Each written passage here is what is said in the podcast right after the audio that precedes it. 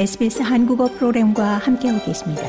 sbs.com.au/korean에서 더욱 흥미로운 이야기들을 만나보세요.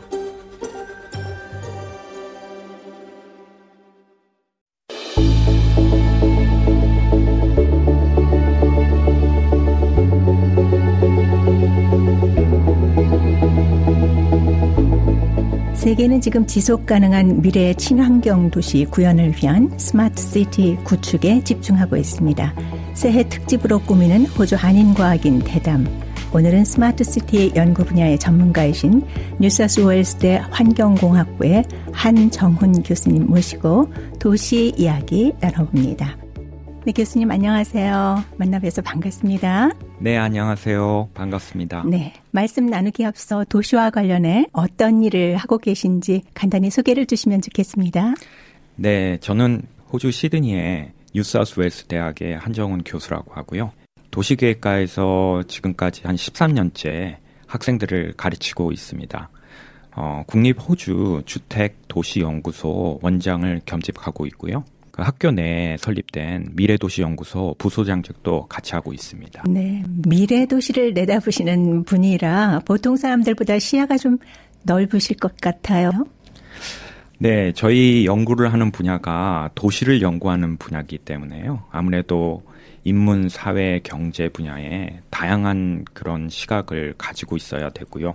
그래서 그런 부분에 있어서 좀 시야를 넓게 갖고 있다고 보시면 될 것 같습니다.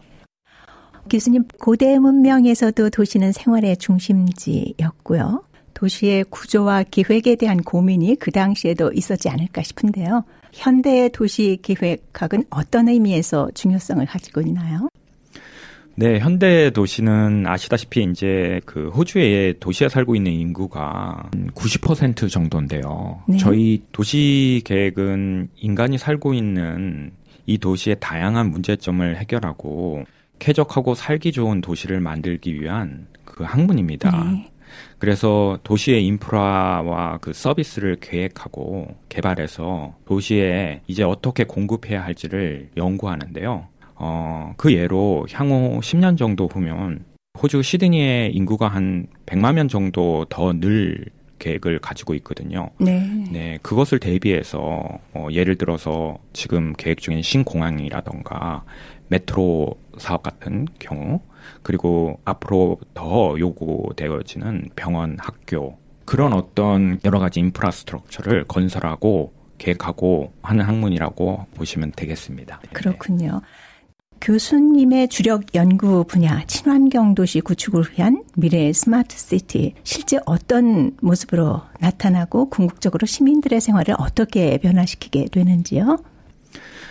앞서서 제가 말씀드렸듯이 여러 가지 이제 도시의 문제와 그런 어떤 그 현상들을 미리 예측하고 저희가 이제 대비를 하여야 되는데요. 그런 어떤 그 도시 문제를 해결하는 방법의 하나로 최근에 이제 그 스마트 시티라는 그 학문이 그 부상하고 있거든요. 네.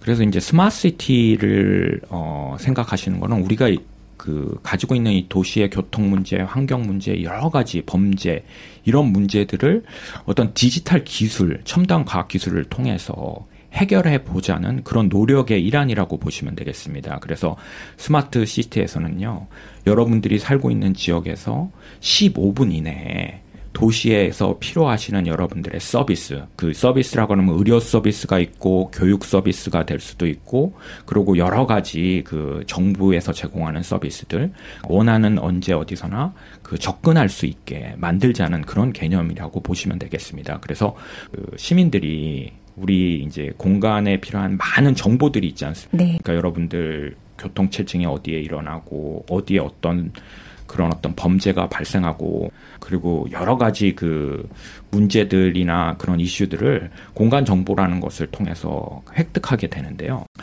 이런 그 공간 정보들은 사실은 그 접근하기 위해서는 뭐 인터넷으로 뭐 구글로 검색을 해본다던가 기존에 네, 여러 가지 네. 이런 방법을 썼었는데, 뭐 최근에는 이제 챗GPT라고 들어보셨죠? 그렇죠. 많이들 사용해요. 네. 그 챗GPT를 통해서 물어보기도 하거든요. 그런데 이 챗GPT의 이제 좀 단점이라고 할 수 있는 게 이 텍스트, 그러니까 글로 이렇게 서로 커뮤니케이션을 하다 보니까 사실은 이 그림을 통해서 커뮤니케이션을 하기는 참 어렵습니다. 그 챗GPT가 제공하기에는 한계가 있죠. 왜냐하면 이것은 텍스트 기반으로 제공을 하기 때문에요. 그래서 저희가 이제 최근에 하고 있는, 저희 팀에서 하고 있는 연구는 그 맵GPT라고 해서 맵이죠. 네. 맵. 네. 여러분 알고 있는 지도. 네. 네. 이 지도가 3차원 지도가 될 수도 있고 2차원 지도가 될 수 있지만 이 맵과 이 챗GPT를 서로 합친 그런 어떤 상품을 만들어 보는 연구입니다. 그래서 이런 연구를 통해서 여러분들이 쉽게 얘기해서 아, 내가 우리 친구네 집에 몇 시에 가고 싶을 때 가장 빠르게 쉽게 갈 수 있는 방법을 챗 GPT처럼 이렇게 물어보면요, 이 맵 GPT는 이 지도에서 이제 보여주는 거죠. 아, 네. 혹은 또 여러분들이 그 교통 문제뿐만 아니라 뭐 시드니에서 여름에 우리 뭐 40도 이렇게 올라가는 날씨가 있지 않습니까? 그럴 때 가장 전기나 그런 에어컨을 많이 쓰는 지역이 어느 지역인지 이런 것들을 물어보면 그런 어떤 맵에서 어떤 건물을 표시해 준다던가, 그런 건물들은 일단 탄소 배출이 많은 거니까요. 이런 부분에서 나무를 더 심어준다던가 이런 식으로 이제 대응할 수가 있는 거죠. 네, 그러나 일반인들은 실생활에 꼭 필요한 질문들을 하고 싶은데요. 또 뭐 어떤 것들이 있을까요? 네, 그 여러분들 이제 요즘 주택 그 구매하는 게 굉장히 큰, 시드니에서는 큰 과제잖아요. 그렇죠. 그, 네, 네. 그 어포더빌리티가 굉장히 떨어지고 네. 호주가 세계에서 가장 비싼 도시 중에 하나인데 그런 여러분들이 원하는 집들을 찾기 위해서 그 원하는 것들을 그냥 그 챗박스에 이렇게 쓰면 됩니다. 예를 들어서 나는 전철역에서 한 400m 거리에 어린아이가, 자녀가 있으니까 초등학생들이 걸어서 한 10분 이내에 걸어갈 수 있는 지역, 그리고 방은 한 3개, 그리고 화장실 한 2개인 뭐 단독주택, 특히 나무가 많은 공원이 가까운 지역이 좋겠다라는 네. 그런 어떤 조건들을 달아준다면 이 맵 GPT가 거기에 최적화된 지역들을 네. 다 뽑아서 이렇게 제안을 해줄 수 있는 거죠. 네. 네, 현재는 개발 단계이고 상용화되려면 아직은 기다려야 되는 거죠? 앞으로도 최소한 3년 기간이 필요하고요. 아, 네, 네, 네, 그렇군요. 네.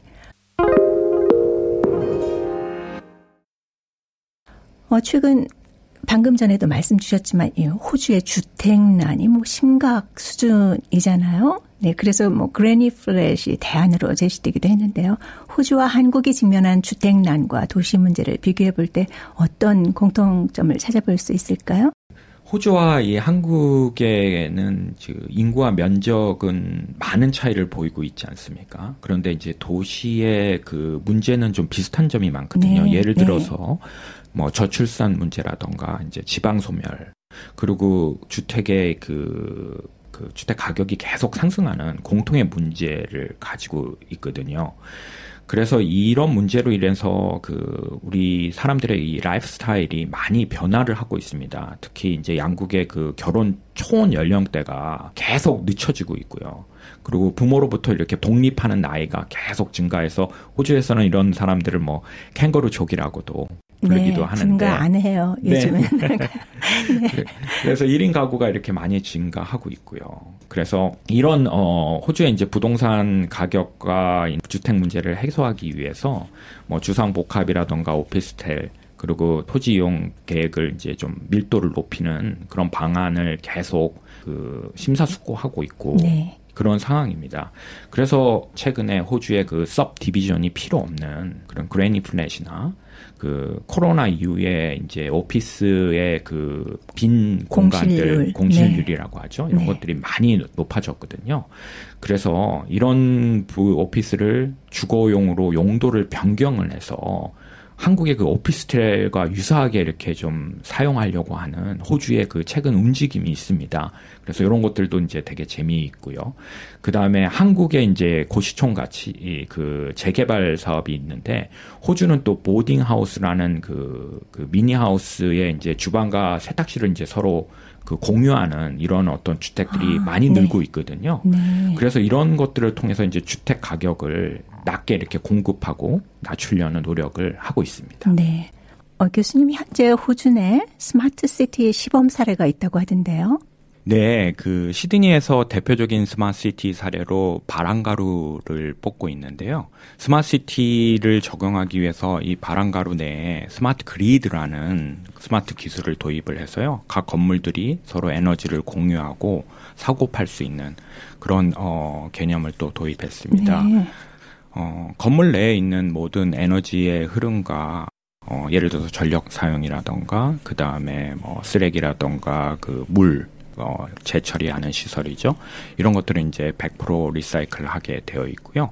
그런 것들을 관리할 수 있는 실시간 모니터링 수 있는 그런 시스템을 갖추고 있다고 보시면 됩니다. 가구마다 체크를 할 수 있게 돼 있어요? 네, 각 건물을 그리고 각 층별 그리고 각 방마다의 그런 에너지 사용량도 실시간으로 체크가 가능하죠. 네, 그러니까 통합 시스템이 적용이 되고 있는 거군요. 네, 네네. 정확하게 말씀하셨습니다. 통합적으로 관리, 보수 혹은 개발할 수 있는 시스템이라고 보시면 됩니다. 네. 최근에 이제 첨단 과학 기술이 많이 발전하지 않았습니까? 이런 진단을 하기 위해서 그 빌딩 인포메이션 모델이라는 그런 기술을 도입을 해서요. 건물의 배관과 시설, 노화를 진단하고 있고 이런 진단을 하기 위해서 AI 기술을 접목을 해서 같이 적용하고 있습니다. 이 바람가루가 옛 컨테이너 부두로 오랫동안 방치되어 있는 것 아닙니까? 네, 맞습니다. 그 예전부터 이제 그 웨어하우스나 컨테이너 부두 시설로 방치되어 있다가 그 지역이 사실은 그 도심의 접근성이 되게 좋은 지역이거든요.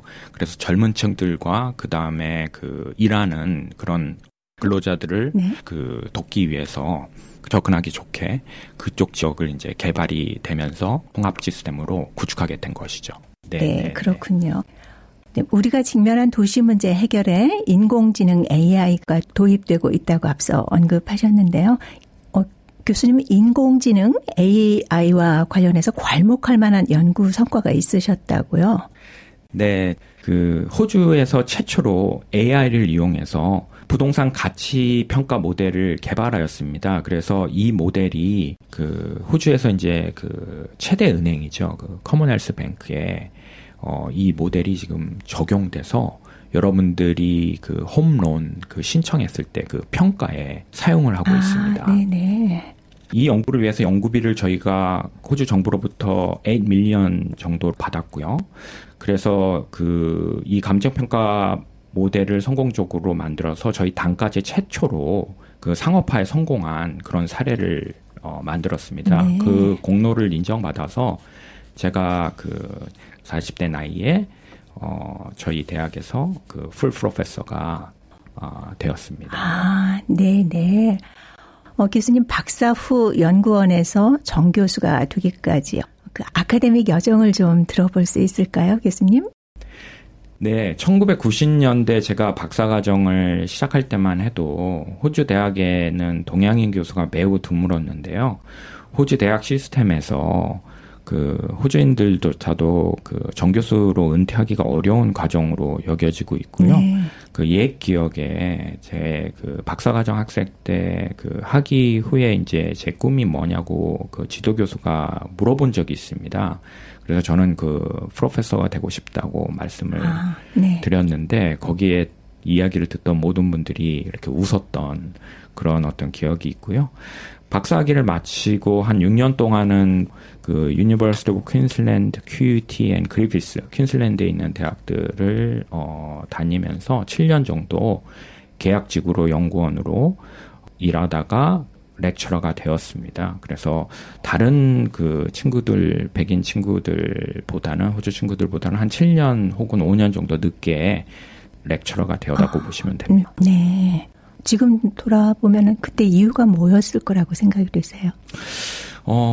저기 1.5세대들이 가지고 있는 공통적으로 어려움인데요. 그 네이티브 스피커가 아니고요.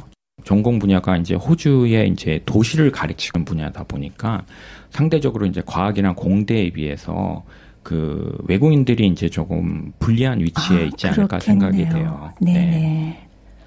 제가 랜드윅에 이제 살면서 뭐 한 7년 동안은 거의 한 7시에 퇴근하고 집에 와서 이제 저녁을 먹고 다시 학교로 돌아가서 자정 무렵까지 주말을 제외하고 매일 일을 했던, 연구를 했던 기억이 나고요. 네. 그래서 뭐 강의 준비나 연구로 많은 시간을 소요했고요. 그래서 우리 이제 단과대 전체에서 학생 강의 평가를 이제 최우수 강의상을 이제 받게 되었습니다. 네. 네.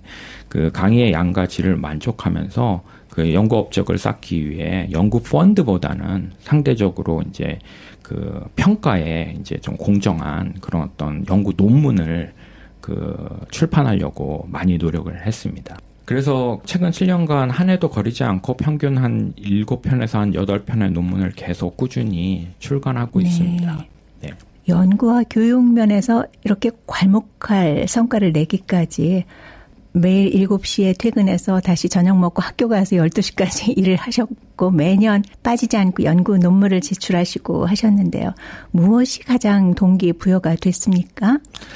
일단은 가족이라고 말씀드릴 수 있고요. 제 아내가 이제 헌신적으로 이제 도움을 주었고요. 또 저희 이제 가족이 이민을 왔는데 이제 그 브리스베인에 계시는 이제 저희 부모님이 이제 지원을 해주셔서 가능하지 않았을까 생각이 들고요. 이제 지금 생각해보면 좀 조급하지 않고 성실하게 오랜 기간 그 연구 습관을 가졌던 게 좀 정교수가 되는 남보다 빨리 정교수가 되지 않았을까라는 생각을 하고 네. 있습니다. 그 프로페서가 이제 되고 나서 이제 도시 분야에서는 또 유일한 그 호주 국립연구원이 이제 아훌이라는 연구원이 있습니다. 호주 주택도시연구원인데요. 그 원장으로 이제 2023년 이제 취임을 하게 되었고요.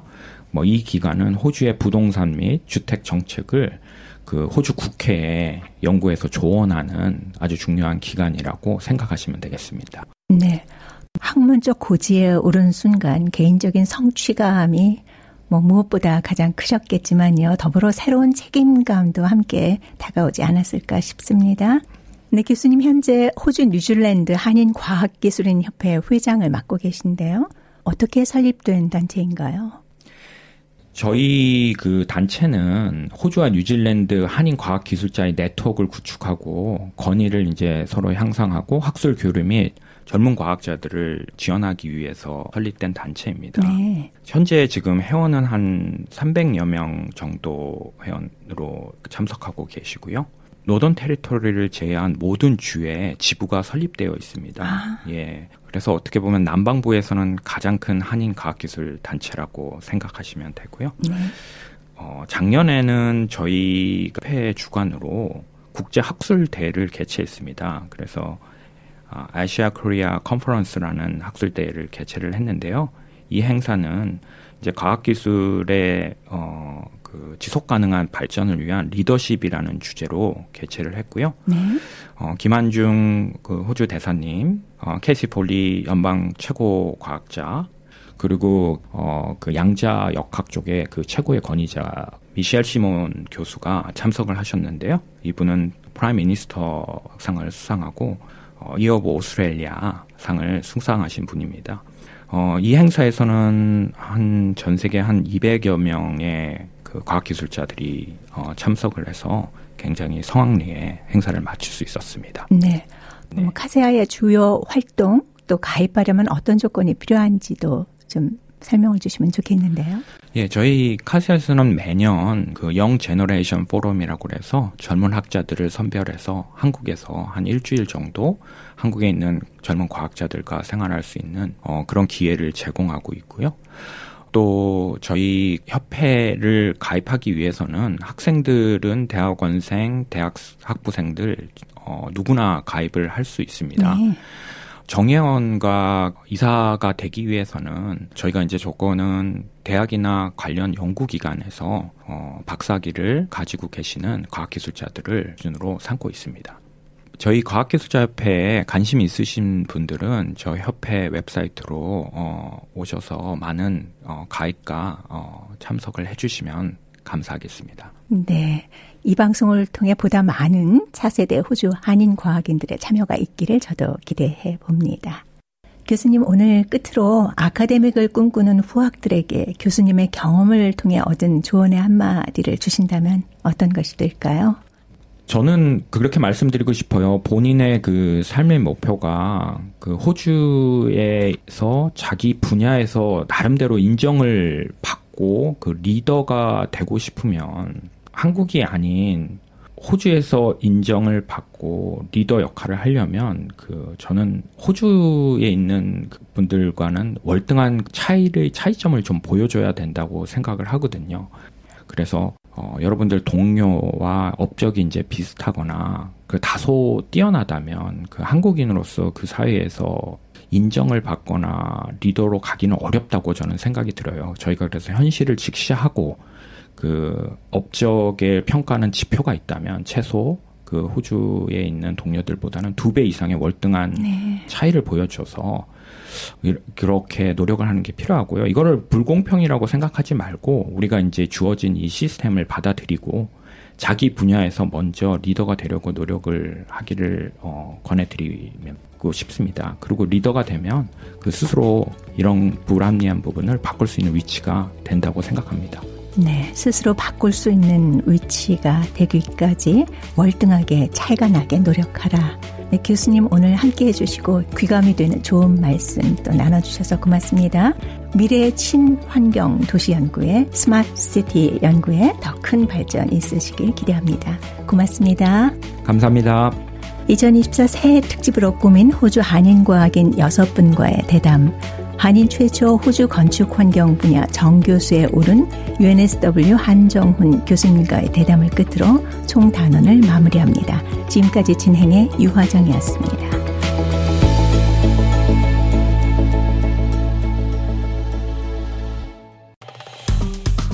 좋아요, 공유, 댓글, SBS 한국어 프로그램의 페이스북을 팔로우해주세요.